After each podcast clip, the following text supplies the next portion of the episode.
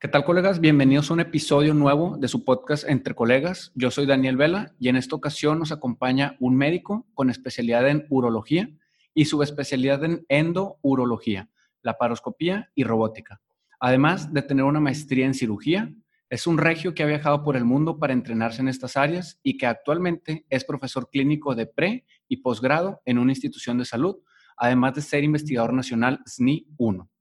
Hablaremos de cómo logró viajar por el mundo para entrenarse, de temas como la hiperplasia prostática, la circuncisión, varicocele, entre otros temas.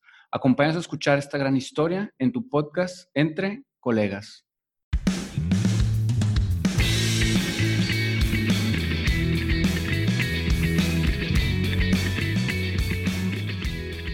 Bienvenido, doctor Daniel Olvera. Cuéntanos cómo se encuentran esta noche. Hola, ¿cómo estás, Daniel? Muy, muy bien, muchas gracias. Este, gracias por la invitación en este, en este podcast y con toda confianza dime, Daniel. Perfecto, pues gracias a usted por aceptar la invitación, sobre todo en estos tiempos de contingencia que, que es todo un caos y que este, ya todos se suman a la era tecnológica y podemos hacer estas entrevistas a distancia con Susana a distancia, ¿verdad? Así es, es correcto. Perfecto. Pues bueno, vamos a empezar con uno de los temas eh, que suelen, que, que, domina y que suele la gente querer conocer porque, por ejemplo, yo tuve a mi abuelo que tuvo este tema de hiperplasia prostática benigna y, pues bueno, por genética todos tenemos que empezar a revisarnos a cierta edad, pero usted es el, el, máster en este tema. Así que antes de hablar de su trayectoria, platíquenos un poquito qué es la hiperplasia prostática benigna. Bueno, la hiperplasia prostática es un término histológico, es un término que describe un crecimiento eh, ligeramente desordenado de del parénquima, es decir, del tejido de la próstata, eh, que es muy común después de los 50, 60 años de edad. Llega a ser considerado por algunas personas como parte normal del envejecimiento del hombre asociado a procesos de andropausia y se caracteriza por un crecimiento de la próstata en donde pues anatómicamente sabemos que la próstata está por debajo de la vejiga. Imaginemos que aquí está la vejiga y aquí está la próstata. Eh, imaginemos la próstata como una manzana y el corazón de la manzana es, la uretra, es por donde pasa la orina cuando, cuando, salimos, cuando sale, sale la orina en los hombres. Y entonces ese crecimiento de la próstata hace que los pacientes empiecen a presentar dificultades para orinar y también puede presentar algunos otros problemas de salud como infecciones, problemas del riñón, eh, problemas de piedras o litos vesicales se le llama. Es muy común, es una de las causas más frecuentes de, tratamiento eh, y de consulta en urología. Sin embargo, también es, es, una causa polémica de tratamiento. Existen indicaciones muy puntuales de qué pacientes deben de recibir tratamiento o no. Y es un área un poquito no bien interpretada por, por mucha población en general, incluso por médicos, donde creen que la tener la próstata grande es un problema. Yo lo que les digo a los pacientes es que tener la próstata grande es como tener la nariz o las orejas grandes. Este, lo que no hay que tratar es el tamaño de la próstata, sino la condición que pudiera asociarse. Y de repente te topas pacientes que pueden tener crecimiento prostático sin síntomas y sin problemas de salud, eh, y en otras ocasiones puedes tener pacientes que sí tienen eh, problemas asociados al crecimiento de la próstata y entonces tienes, tienen que recibir tratamiento médico o quirúrgico. Eh, para los que no conozcan bien el tema, porque la, la plática va dirigida a, personal general, ¿a partir de qué edad eh, uno se debería empezar a revisar y cuál es el método de revisión? ¿Es laboratorio? ¿Es clínica? ¿Cómo, cómo es el seguimiento o el inicio? Bueno, eh, parte de la revisión que, debe de tener todo hombre, eh, se recomienda que a partir de los 45 o 50 años se tenga su primera revisión con el urólogo. Y esta revisión consiste básicamente en la medición del antígeno prostático y sí se recomienda realizar el tacto rectal. Eh, esta revisión tiene más que ver con, un tema de screening, de tamizaje del cáncer de próstata, no tanto con la hiperplasia, eh, y se recomienda a partir de los 40, 45, 50 años en la población abierta o algún una revisión a partir de los 40 años en hombres que tienen antecedentes de un familiar directo con cáncer de próstata.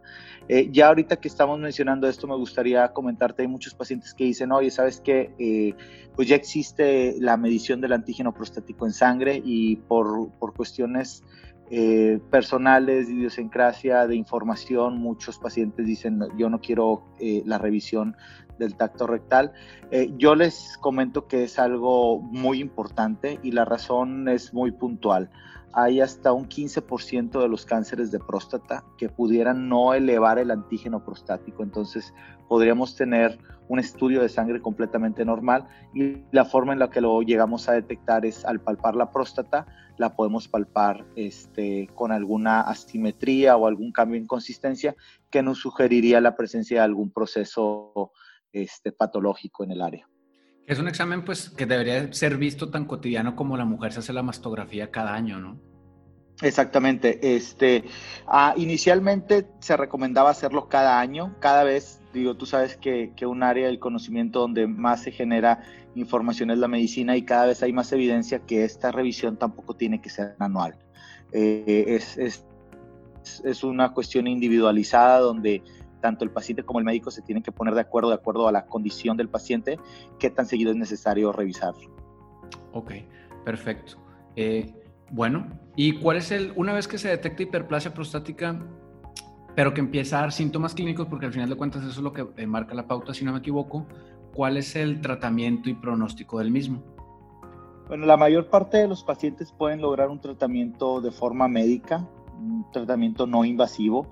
Eh, una de las cuestiones más importantes que valoramos son los síntomas urinarios y existen herramientas perfectamente validadas que son cuestionarios que utilizamos en la consulta para ver qué síntomas presentan los pacientes, qué síntomas pueden estar asociados a un problema de la próstata o también hay que recordar que la vejiga pudiera causar algunos problemas y con base en esa información podemos estratificar a los pacientes con sus síntomas en tres grandes grupos, pacientes de síntomas leves, síntomas moderados o síntomas severos y esas herramientas nos van a permitir decidir cuál es el tratamiento ideal para los pacientes.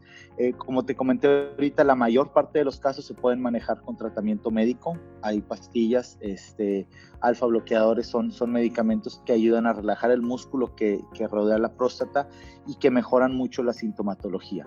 Obviamente hay ciertas indicaciones quirúrgicas en donde si el paciente presenta estos problemas, la recomendación es el tratamiento quirúrgico. Y afortunadamente ya hay técnicas de mínima invasión que permite que el paciente esté hospitalizado 24, 48 horas o incluso este, que sean procedimientos ambulatorios en donde podemos tratar el problema y la sintomatología. Ok, y para, para cerrar el tema, eh, ¿cuál es el pronóstico una vez, si por ejemplo en el, peor de los casos se detecta ya un, un cáncer de próstata? Eh, tienen buen pronóstico, depende mucho del estadiaje. ¿Qué podemos eh, enviar el mensaje para las personas que tengan, por ejemplo, en mi caso, que mi abuelo tuvo hiperplasia prostática, pero no una patología mayor, pero los que tengan ya esta susceptibilidad por genética, ¿qué les espera? Ya hablamos de qué edad empezar, pero si, si tuvieran el mismo diagnóstico, ¿cuál es, cuál es su pronóstico?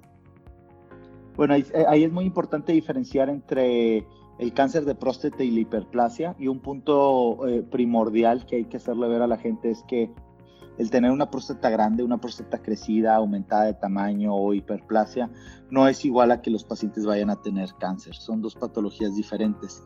Este, hablando precisamente del cáncer de próstata, eh, se tiene que entender como una enfermedad muy heterogénea, es decir, hay cánceres eh, de muy poco riesgo, de muy bajo riesgo le llamamos, en donde incluso los pacientes pudieran vigilarse, pudiera este, establecerse un, programa de revisar el antígeno de forma seriada, realizar biopsias o resonancias magnéticas y que no requieran un tratamiento activo, hasta llega a haber cánceres muy agresivos donde eh, los pacientes requieren ser sometidos, le llamamos a tratamiento multimodal, entonces reciben cirugía, radiación, hormonas, quimioterapia, todo con el afán de, de, poder mejorar la supervivencia y la calidad de vida. Eh, la particularidad del cáncer de próstata es esa, que es una enfermedad muy heterogénea. Desafortunadamente en México la mayor parte de los casos que se detectan todavía en el 2020 eh, son casos eh, de, de, riesgo intermedio o de alto riesgo. Son enfermedades que no las estamos detectando a tiempo, pero que sí existe un tratamiento y la gran mayoría de los pacientes con cáncer de próstata no van a ver afectada su, su, supervivencia, es decir, van a vivir lo que hubieran vivido sin el cáncer. Y se detecta así por lo mismo que mencionaba del tabú de no, de no ir a revisarse y dejar esta revisión para tiempos muy tardes.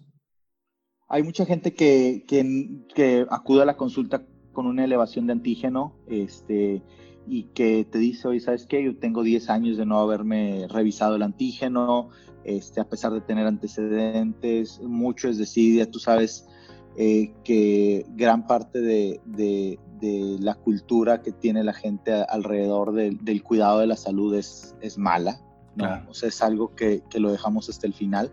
Eh, y gran, gran parte tiene que ver con desconocimiento de la gente y, y con desidia.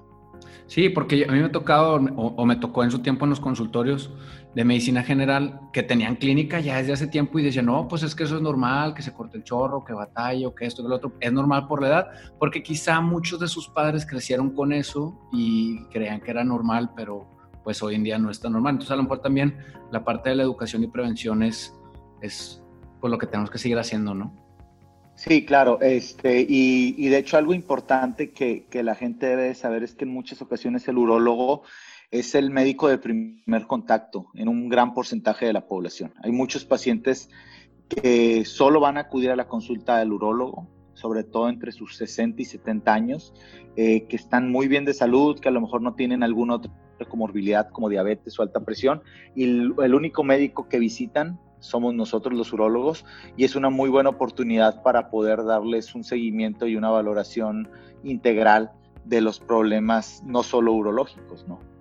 Bueno que, aborden todo, todo, toda la persona, ¿verdad? No nada más una enfermedad. Y, pasando al siguiente tema, un tema que, que a los que somos eh, padres de, de chiquitillos, en mi caso soy de niñas, pero tengo familiares que tienen hijos. Y siempre se toca el tema de por qué sí y por qué no hacer la circuncisión, Usted es el profesional en este tema. Eh, ¿Si se recomienda o no se recomienda? ¿Y en qué momento?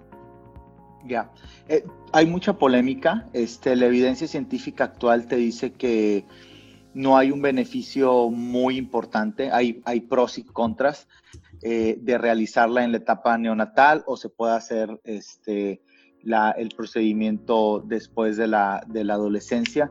En realidad, eh, las recomendaciones actuales no te dicen si la hagas o no. Eh, lo, que se recomienda actualmente, y eso lo ven mucho también los pediatras, es después de una discusión o una plática entre padres y, pediatra, decidir cuál es, la, cuál es la mejor opción. Todo tiene sus pros y sus contras. Este, se ha determinado que la gente que está circuncidada tiene menor riesgo a tener infecciones en la niñez, puede tener menor riesgo a tener enfermedades de transmisión sexual en vida adulta, pero yo, yo creo eh, realmente que no vas a hacer una circuncisión de forma profiláctica este, para ver si en el futuro evitar la probabilidad de tener enfermedades de transmisión sexual o enfermedades de vías urinarias. Sería mejor este, pues esperarte a que llegues a presentar esto o que, o que el, hijo reciba una educación adecuada para evitar caer en esos problemas, ¿no? Este, lo otro que es cierto es, es, raro, pero hay muchos problemas este, geniturinarios donde el prepucio, que es el, es, el, es el tejido que quitamos en la circuncisión, es útil para hacer cierto tipo de reconstrucciones. O sea, hay pacientes que llegan a tener problemas de salud a nivel de, de la vía geniturinaria y usamos ese tejido, el prepucio, para hacer alguna reconstrucción. Entonces, en realidad, a mí hay muchos pacientes que me preguntan que si les, que si les recomiendo hacerles la circuncisión. Yo, yo creo que no, que no es necesario. En realidad, mi, mi, postura, y es algo muy personal, yo, yo creo que no es necesario que se hagan la circuncisión. Si en algún momento se genera algún problema, pues obviamente lo puedes, lo puedes realizar sin, ningún, sin ninguna contraindicación. Pero de entrada también podría ser algo este, que, que, la misma persona pudiera decidir cuando tenga más conciencia, ¿no? Y sobre todo porque tengo conocidos que, que, por cuestiones médicas les tuvieron que practicar la circuncisión en una edad superior a los nueve años y, y el tema es que una vez que, que, ya la persona es consciente de sus sentimientos, es un poco doloroso la recuperación de una circuncisión ya grande, ¿no?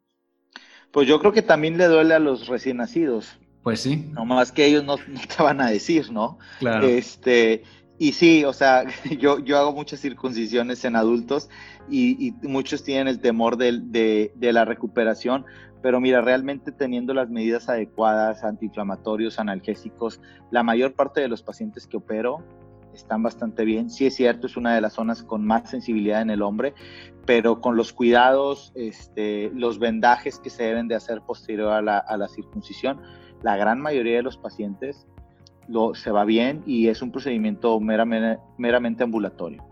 Supongo que en menos, en menos de horas y, el, y la recuperación requiere incapacidad o puede ir a trabajar la persona muchas veces es dependiendo de, lo, a qué se dedican, ¿no? Ahorita con lo que está de moda este, del home office, digo, antes muchos pacientes este, estaban tal vez dos, tres días en casa o, nos organizábamos para hacerlo jueves o viernes, eh, descansar el fin de semana y la gran mayoría de los pacientes a los cinco días ya está de vuelta al trabajo, siempre y cuando este, sean trabajos eh, sin tanta carga física, ¿no? Claro, perfecto. Pues qué bueno, para todos los, colegas que están esperando algún niño, pues tengan la información de, pues, de un profesional. El, siguiente tema que me gustaría platicar, que es una patología también muy frecuente, que es el varicocele.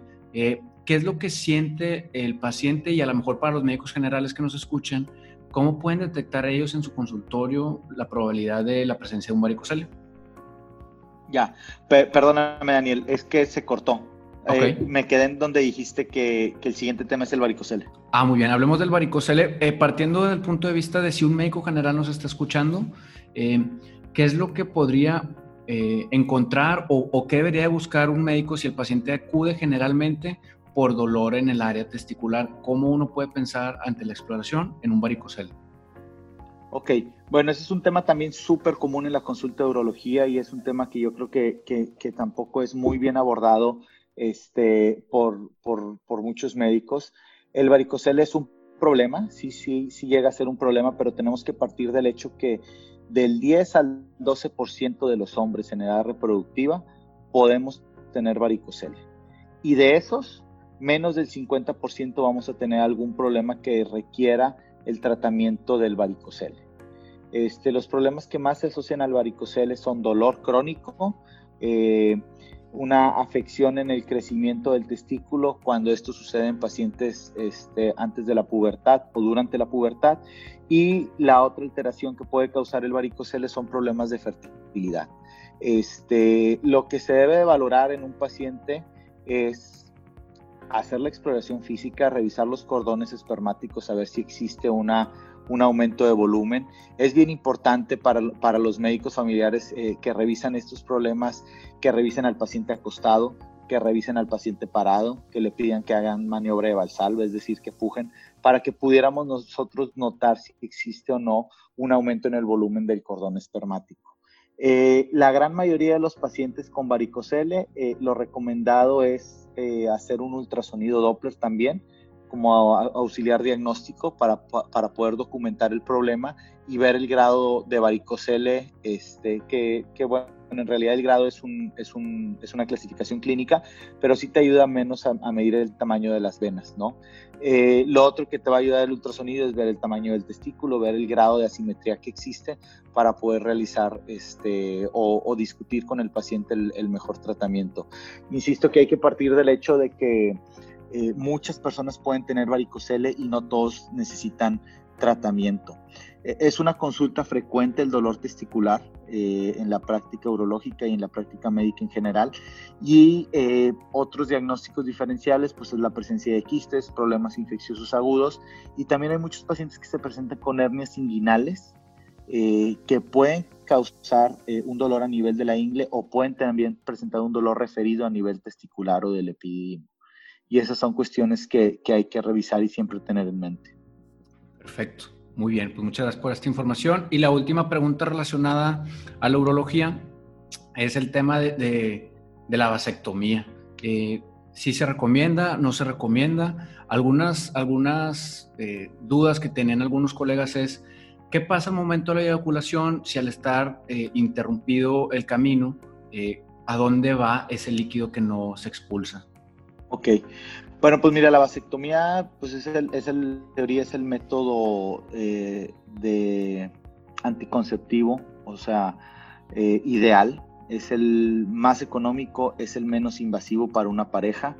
Eh, tiene que concebirse como una opción de tratamiento definitivo. Definitivamente hay mucha gente que dice que si hay vasectomía reversible, no reversible. Todas las vasectomías con una técnica quirúrgica adecuada eh, se pueden revertir. Hay cirugías microscópicas que se llama vaso-vasoanastomosis, en donde podemos juntar otra vez el conducto deferente.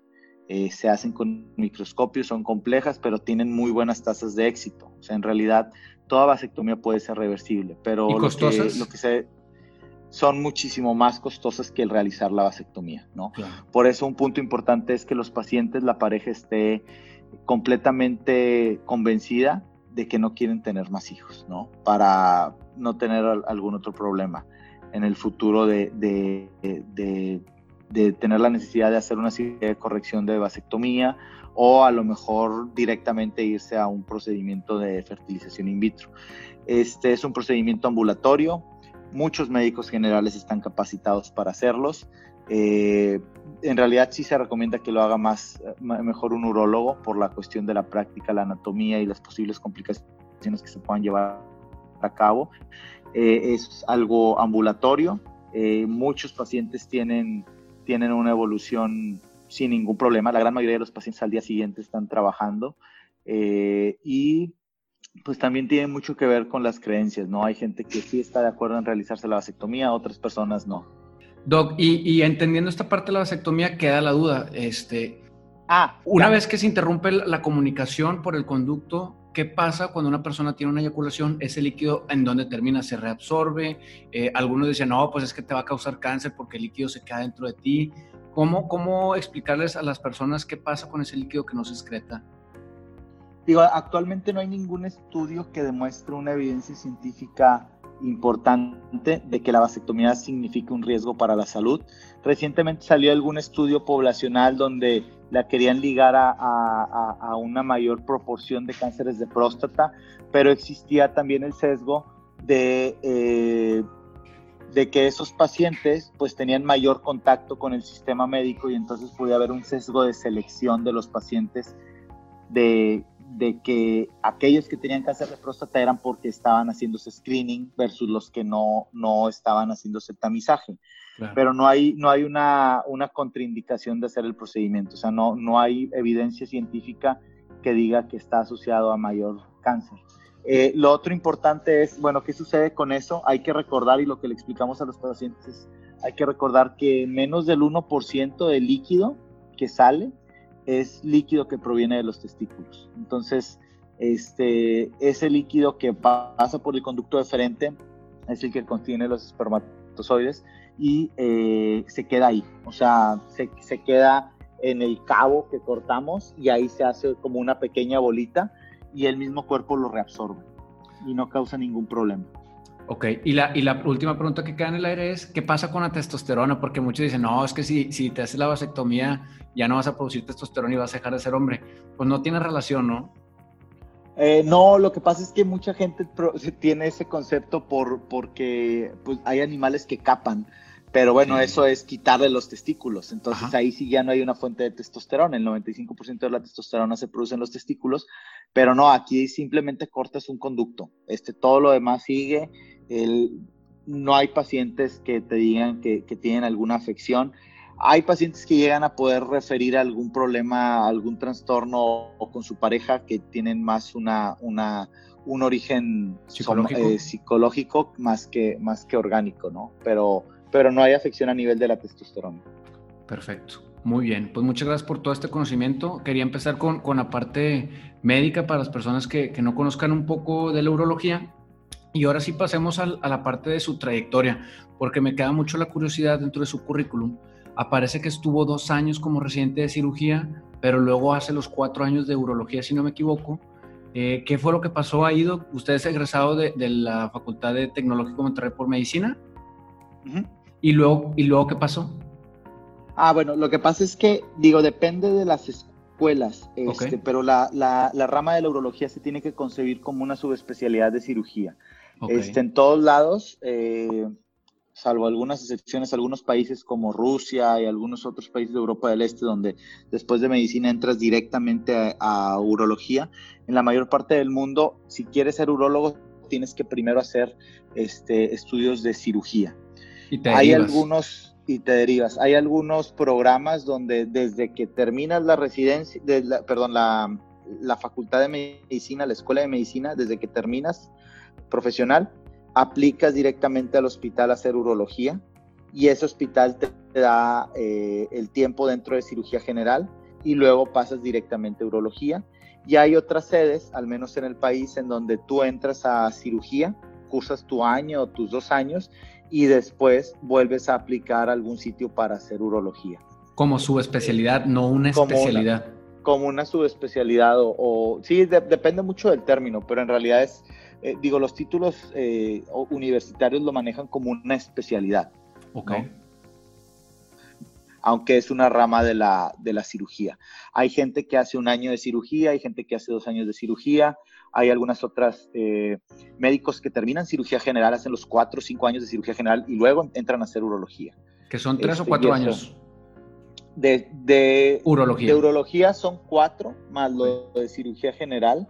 Donde yo hice urología eh, es, un, es el, Instituto Nacional Salvador Subirán, que está en la Ciudad de México, en el sur de la Ciudad de México. Este es un Instituto Nacional de Salud que ahorita pues, es de los, de los hospitales eh, COVID es, es, un, es un hospital Está reconvertido. con gran academia y, y, gran, gran práctica clínica, este, en donde yo apliqué directamente urología y ahí haces un año y medio de cirugía, seis meses de medicina interna y haces este, los cuatro años de urología. Ok, y egresando de Monterrey, aquí aquí en Monterrey hay, hay escuelas que dan esta especialidad o subespecialidad. ¿Por qué decide irse a uno de los institutos más complejos para entrar? Porque es complejo el proceso, no sé en aquel entonces, pero tengo colegas este, de hace 5 o 7 años, incluso de hace un año que han aplicado y no es un proceso sencillo. Van en teoría los mejores puntajes. ¿Por qué decidir dar ese paso si es, pues es delicado, no? Pues mira, en realidad, este, yo, yo tuve influencia de, varios amigos este, mayores, eh, mi hermano también, que es médico, mi hermano mayor, y, y sí existen muchas especialidades el hecho de que eh, hay muy buena escuela en este tipo de, hospitales. Son hospitales que, que, han sido la escuela de muchos maestros a nivel, en, fuera de, la Ciudad de México. Digo, me duele decirlo siendo regio, pero sí hay diferencia de Ciudad de México y la provincia. Entonces, pues es, es en realidad eh, una institución con un renombre internacional, tiene excelentes, excelentes maestros y pues yo, yo fui de la idea de decir, mira, si no lo voy a intentar, o sea, no pierdo absolutamente nada. O sea, voy a perder más si no, si no aplico y no hago el, el, proceso de selección, que sí, sí es complejo, tienes que pues, tener un buen lugar en el nacional, tienes que aplicar y presentar el examen de nutrición, que básicamente todo es, casi todo es medicina interna, hay etapa de, eh, entrevistas y, suelen ser sitios donde aplican más de 60, 80 personas y hay dos plazas. Este sí, sí es complejo, pero bueno, pues si no lo intentas, pues nunca vas a saber si lo pudiste hacer, ¿no? Y bajo, bajo esa perspectiva también eh, fue que yo, yo hice la subespecialidad en, en el extranjero. ¿Y, ¿Y, qué sintió este, cuando, pues digo, porque uno presenta la ENAM, recoges la carta cuando pasas y sientes pues bastante alegría, tranquilidad, paz, cada quien lo dice de diferentes maneras, pero entrar a un instituto y, y, cerrando el tema, no es que sea de una ciudad u otra, sino un, compañero psiquiatra que se fue al Instituto Nacional de Psiquiatría, decía es que al ser una institución nacional, por ende recibe a muchísimo más volumen de pacientes y por eso la academia suele ser pues más exigente. Por eso la diferencia quizá entre, entre hospitales de provincia con un instituto nacional, pero ¿qué sintió cuando, cuando, o cómo le avisaron si tienes una plaza en el instituto? ¿Cómo me avisaron? Fíjate que ahorita ya que me preguntas eso no me acuerdo. Ya fue hace este, muchos años. ¿Cómo me avisaron? No, no, espérate, no, no es así. Fue entrar a la residencia, no, bueno, sí, entré a la residencia en el 2008, hace 12 pues años. Ya, ya hace tiempo. o sea, para acordarse, ¿eh? para acordarse de cómo le avisaron, sí, pues porque además tiene más este, trayectoria. No, no, no. Eh, fue por llamada. Ok. Te llaman este, y te dicen si sí o si no. Eh, me acuerdo que me llamaron, me dijeron que sí, pues me, acuerdo que estaba bastante contento, estuvo muy estresado todo ese tiempo, porque a mí me tocó presentar el Nacional. A mano. Un año que se suspendió. Habrá mucha gente que a lo mejor no se acuerda, pero en el 2007 el, fue, un, fue un año donde el Nacional estaba planeado hacerse por ahí de septiembre y entonces fue un año donde hubo muchos reportajes que si se estaba vendiendo, que si no se estaba vendiendo. Recuerdo, recuerdo mucho una noche antes del, del examen que lo presenté en, en, un auditorio dentro de la de Ciudad Universitaria aquí en, en, en la en la en Ciudad Universitaria en, la Autónoma de Nuevo León, este, que una noche antes o dos noches antes salió un reportaje que se vendía eh, con López Dóriga, creo, y a raíz de eso se pospuso y entonces todo los, el proceso de selección en todos los hospitales se, se, modificó. Y cuando tú pensabas que ibas a estar presentando en septiembre y te iban a dar resultados al mes, nosotros presentamos en diciembre y los resultados los teníamos en enero. Y pues ya sabes que hay muchos lugares en la especialidad donde empiezas desde mediados de febrero o incluso desde principios de febrero. Claro. Entonces sí fueron muchos meses de mucho estrés, pero este, el, se invirtió un poquito el orden porque de hecho eh, te decían, oye, pues tú ya pasaste la etapa de entrevistas en nutrición, pero pues todavía no has presentado el nacional. Claro. Entonces era, era, era un poquito curioso.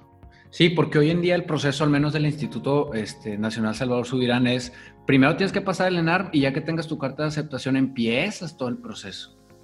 Tengo entendido que así es, pero en, en aquel momento este, el proceso de selección y el enviar los papeles era por ahí de julio y el nacional iba a ser en septiembre y terminó siendo en diciembre. Entonces sí fue un show. Claro. Este, pero sí recuerdo que, que, me puse muy contento. Sí, pues no lo dudo. Y, y acabando esta etapa de la especialidad, eh, ¿cómo surge el, el, irse a hacer una maestría en cirugía?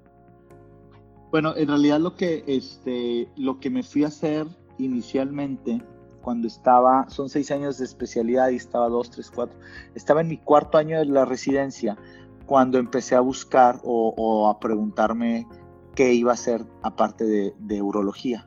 O sea, yo creo que ya estamos en, un, en una etapa del desarrollo de la medicina donde tienes que hacer una subespecialidad y tienes que irte más. O sea, es, no sé, es, es una opinión muy personal pero pues ya tú lo ves, hay oftalmólogos que son especialistas en segmento anterior, segmento posterior. Dentro de la misma urología hay gente que son andrólogos, que son especialistas en piso, en, piso pélvico o disfunción vesical. Y eh, a mí me llamaba mucho la atención el área de mínima invasión, de cirugía de mínima invasión, que es en urología, la paroscopía y cirugía robótica. Y cuando estaba en, entre el tercer y cuarto año de la, de la residencia, me puse a investigar los distintos programas donde se ofrece esto y este, me interesó mucho un programa en Canadá en donde pues, tienes que entrar al match de, dentro de Norteamérica para, para ver si puedes si podías aplicar a través de la Asociación Americana de Urología. Y fue también una cosa curiosa porque creo que te pedían llenar una solicitud inicialmente, mandar tu currículum y pagar la aplicación.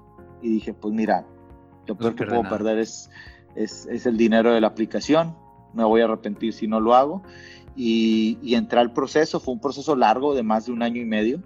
Este, y al final eh, es un match, es como cuando haces la especialidad en Estados Unidos, tú pones tu lista de lugares a los que quieres aplicar, los lugares ponen sus candidatos. Y total hice match, en, eh, se llama University of Western Ontario, que está al sur de, Toronto. Este, y es un centro de referencia de la provincia de Ontario de, de, cirugía de mínima invasión, tanto de endourología como de cirugía robótica. Y eh, la idea inicial era irme los dos años a hacer la subespecialidad. Este, yo era, digamos, pues estaba haciendo un fellowship, eh, a, mí me pagaban por trabajar, yo trabajaba como urólogo, pero a la vez me estaba entrenando este, en el área de, de cirugía de mínima invasión. Y estando allá, eh, recién llegué, me dijeron, oye, ¿sabes qué? Está la posibilidad de, hacer una maestría en ciencias de cirugía. Tienes que aplicar, tienes que hacer un proyecto de investigación, ver si, si, si se avala, este, si es interesante y todo. Y pues al final hice, hice, hice la propuesta del proyecto de investigación y a la par de hacer la especialidad, eh, obtuve la, la, beca para hacer la, la maestría. Entonces, Por eso están en el mismo año, básicamente. Sí, Sí, sí, sí. De hecho, hasta me daban oportunidad de, de, no hacer mis actividades clínicas durante ciertos lunes que eran las clases de la maestría. Ok, y esta subespecialidad en endourología, laparoscopía y robótica, ¿en qué se aplica en su práctica clínica? Pues mira, la mayor parte de, las, de los padecimientos actualmente en, en urología, lo ideal es tratarlos con mínima invasión. Este, rara vez ya uno como urólogo en el 2020 tiene que hacer una cirugía abierta y se aplica para todo. O sea, a mí lo que más me tocó operar fuera, fue riñones, cáncer de próstata, eh, también cáncer de vejiga, todo esto de forma laparoscópica o cirugía robótica, específicamente en cáncer de próstata y cáncer de riñón. Ah, ah, y lo otro es endurología, es el tratamiento de, problemas de próstata, como lo que estábamos platicando, y lo otro es este, problemas de litiasis. Una vez que usted termina eh, la maestría y la subespecialidad, eh, regresa, regresa a Monterrey o, ejerce un rato en Canadá o qué es lo, qué es lo que le espera una vez que termina este proceso? Este, cuando, o sea, el, contrato era como que por dos años eh, yo podía este, hacer un proceso de aplicación eh, donde te hacen como un sponsorship para, para trabajar para la universidad. Pero desde el, desde el inicio el plan con mi esposa era, era regresarnos a Monterrey. Los dos somos de aquí este, y se presentó la oportunidad de regresarnos ahí al Hospital Zambrano y ahí es donde estoy haciendo mi práctica desde hace pues, más de tres años y medio. Entonces, a pesar de que usted, digo, y esto lo, va para todos los colegas que, que, de pronto tienen el temor de cuando están, por ejemplo, salen de aquí de Monterrey de la, de la facultad, se van a, otra ciudad u otro estado o incluso se van al extranjero, pero tienen este temor de cuando regresan, pues el abrir las puertas, el que te espera. Eh, usted dice que se regresó porque ya tenía las puertas abiertas, pero supongo que cuando estaba en Canadá a lo mejor estaba mucho pensando en esto de me quedo, me voy, en dónde voy a conseguir trabajo, dónde empiezo la práctica, pues no voy a tener muchos contactos. ¿Cómo, cómo fue esa transición? Sí, pues realmente sí es una etapa un poco de incertidumbre que todos los que hacemos alguna especialidad lo vivimos, ¿no? Porque por más que tú digas, bueno, yo soy de Monterrey, hice mi especialidad aquí, aquí voy a ejercer y aquí tengo mis contactos, pues no sabes en realidad qué va a pasar, o sea, tampoco no hay, no hay una escuela que nos diga, oye, la transición de la, de la residencia médica a tu práctica profesional, eso en México no existe. Este, en Norteamérica sí hay mucha información, muchos cursos, muchos, eh, hay dentro de los programas de, de los congresos, hay foros de residentes para, para preparar a los residentes en, este, en, este, en, este, eh, en esta cuestión y en México no existe, pero yo creo que, o yo estaba, yo, yo confiaba en que la educación y la especialidad, la subespecialidad, la maestría y todo eso, pues tarde o temprano me iba, me iba, iba a ser una herramienta para poder ejercer la medicina, ¿no? De forma adecuada, que es lo que, lo que intentamos, ¿no? O sea, al final yo creo que si estamos haciendo las cosas bien para, para beneficio de los pacientes, pues solo va a haber trabajo. No, eso es lo bueno, ¿verdad? Que siempre, o gracias a Dios que hay siempre trabajo, pero, pero también eh, muchos amigos quizá de ustedes de, la, de la juventud empiezan eh, terminan su carrera y empiezan a generar dinero y nosotros que estamos en especialidad y luego si los que están a su especialidad, pues el ingreso no es tanto, no puedes comprar tu casa, no puedes comprar tu carro, entonces básicamente terminas el posgrado y empiezas desde cero, ¿no? Sí, no, de hecho, o sea, digo, hay mucha gente que, que, que, se pregunta en realidad si, si uno quiere ingresar a medicina intentando o pensando que va a ser mucho dinero, no, definitivamente no es la carrera correcta.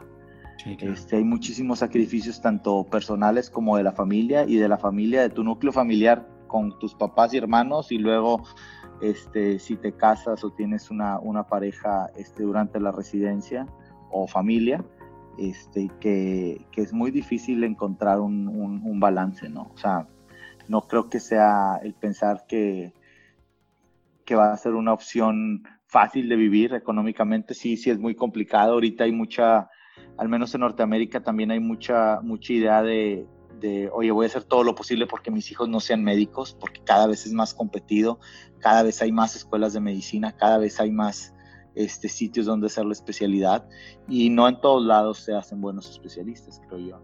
Claro. Sí, no, sin duda alguna. Este, usted supongo que tiene hijos que si, si les preguntara, si ellos le dijeran quiero entrar a la facultad de medicina, ¿es de la línea que los dejaría o los aconsejaría que no? Eh, pues yo creo que ellos van a poder estudiar lo que ellos quieran, pero a lo mejor sugeriría que no lo hagan. pues fíjese, yo le cuento un poco, yo soy R1 apenas, este, pero ya tengo dos niñas, mi esposa es médico también, y, y sí está complejo. Claro, ¿R1 dijiste? Perdón, es que estaba... R1, sí, soy R1, R1 ¿De, calidad de la atención clínica.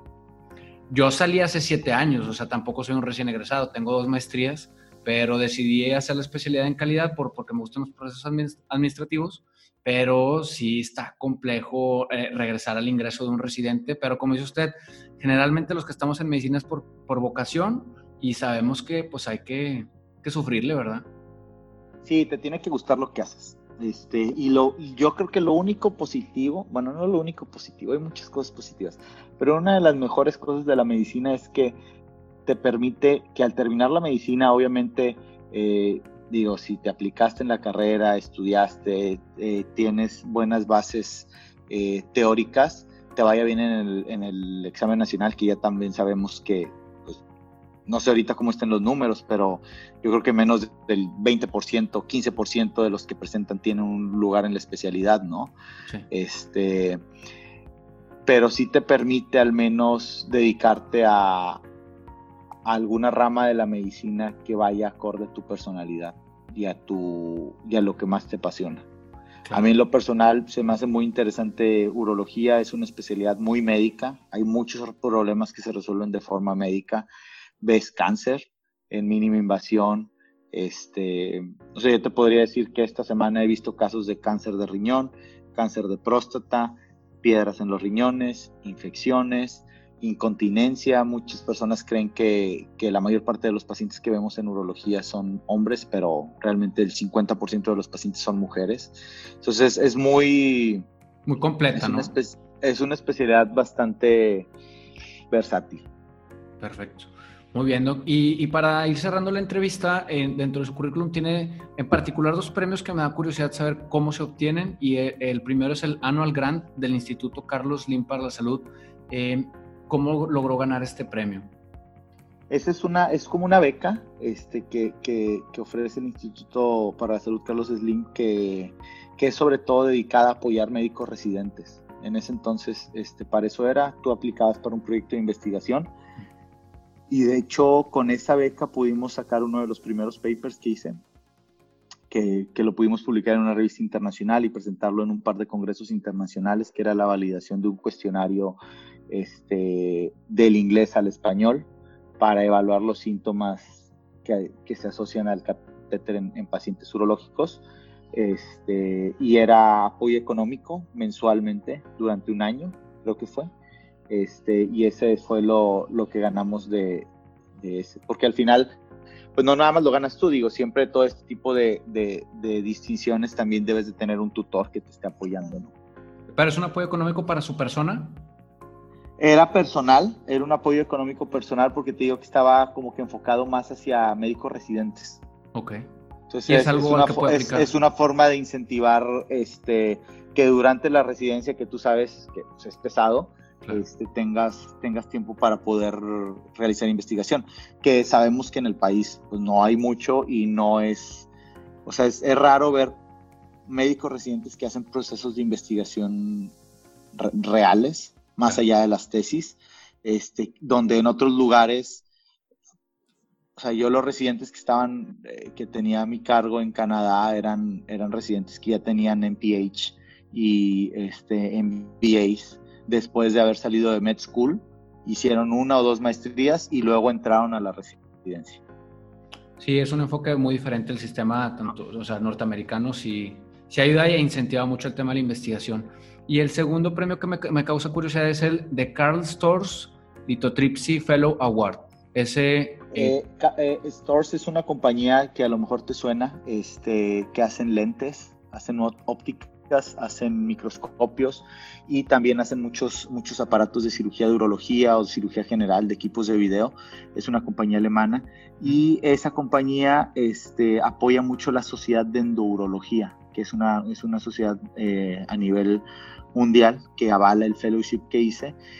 Y este, lo, que, lo que hacía esta sociedad es el, en más de, hay más de 35 hospitales, universidades que ofrecen esta subespecialidad a nivel mundial y entonces anualmente hacen una convocatoria para que el proyecto de investigación que, que haces durante la subespecialidad eh, lo, lo evalúe un grupo de, de urólogos, especialistas e investigadores a través del apoyo económico de Car Stores y apliqué a ese, a ese premio para obtener fondos para hacer una investigación en Canadá y pues afortunadamente lo pude obtener. Que entonces desde El Salvador Subirán ya trae el tinte de, investigador porque forma parte del sistema de investigadores SNI, ¿no? Sí, este, pues sí, sí es algo que, que, me gusta hacer y es difícil a veces combinar lo clínico con, con, las cuestiones de investigación. Actualmente sí tenemos ahí dos, tres proyectos que estamos llevando a cabo. Bueno, ahorita están medio en stand-by por esta cuestión del, del COVID. De la pero, de pacientes. Pero sí, sí, pues ahorita todos los esfuerzos médicos están hacia, hacia el COVID. Pero también creo que, que el, el hacer investigaciones de las, de las cosas que te obliga a estarte actualizando. O sea, el médico que no está en la academia, que no está ejerciendo este, actividades de investigación clínica o de ciencias básicas, difícilmente pudiera eh, actualizarse, ¿no? Con el paso de los años. Sí, porque demanda mucho tiempo. El tema de la investigación a nosotros nos piden en, la residencia, como dice usted, ir elaborando tesis, pero pues buscas, al menos en mi caso, que, que, que sí tengo formación en maestrías, pues buscas hacer algo que funcione en cuanto a investigación, no solo por un trámite y te demanda mucho tiempo el estar busque y busque papers este, y, todo el fundamento, se te pueden ir horas este, y a veces no avanzas o, no avanzas tanto como hubieras querido y, se te va el tiempo, ¿no? Sí, aquí lo ideal es que, que hay una estructura que esté detrás del médico también o que tú vayas formando para apoyarte en el desarrollo de, de, productos de investigación. Este, y, y a veces tú tienes que ir empezando a hacer esto. Claro. Perfecto. Para las últimas preguntas que siempre se hacen en, este, en este podcast, eh, a esta altura de su vida, ¿tiene definido cuál es su misión? Mi misión de... Su misión en la vida, ajá. Pues yo creo que es ser feliz. Bien. Eso, eso es lo más importante. ¿Y actualmente es feliz? Sí. Sí. Sí, bastante. ¿Cuál es su motor en la vida? Este, mi familia. Perfecto. Muy bien, Pues la verdad es que estas son todas las preguntas que solemos hacer en, el podcast. Para terminar, me gustaría que nos platicara para las personas que nos están escuchando, en dónde podrían encontrarlo en dado caso de, todas estas patologías que ve un urólogo que ahora conocemos, en dónde lo pueden encontrar. Este, pues van a estar ahí mis datos eh, y yo consulto de forma privada en el Hospital Zambrano de Muy bien. Eh, pues a todos los colegas que han llegado hasta aquí, doctor, no sé si hay algo con lo que quisiera terminar o ya puedo hacer la clausura del episodio. No, te, la verdad te lo agradezco mucho. Este, espero haya, haya sido una información útil para ti y la gente que, que sigue este interesante proyecto. Este, y cualquier cosa, espero, yo creo que va a haber después momento de platicar en, de, de, algunas otras patologías urológicas que también son muy comunes como piedras en los riñones y eso. O sea, es que yo le digo a los pacientes que tarde o temprano todo el mundo cae con el urólogo. Sí, inevitablemente si tiene una larga vida, más, más probablemente va a caer. Así que pues gracias de nuevo, doctor, por aceptar la invitación. Estamos grabando prácticamente ya a, a, horas de la noche y a todos los colegas que han llegado hasta aquí, agradecemos que han llegado a este punto. Les agradecería que compartieran estos episodios para poder llegar a, a mayor comunidad y, estamos en redes sociales, tanto en Instagram como en Facebook, como entre colegas. Y el episodio se puede escuchar en Spotify, en Apple Podcast y en Google Podcast. A todos los colegas que han llegado hasta aquí les agradezco de nuevo. Hemos terminado. Nos vemos la próxima semana a vivir nuestra misión.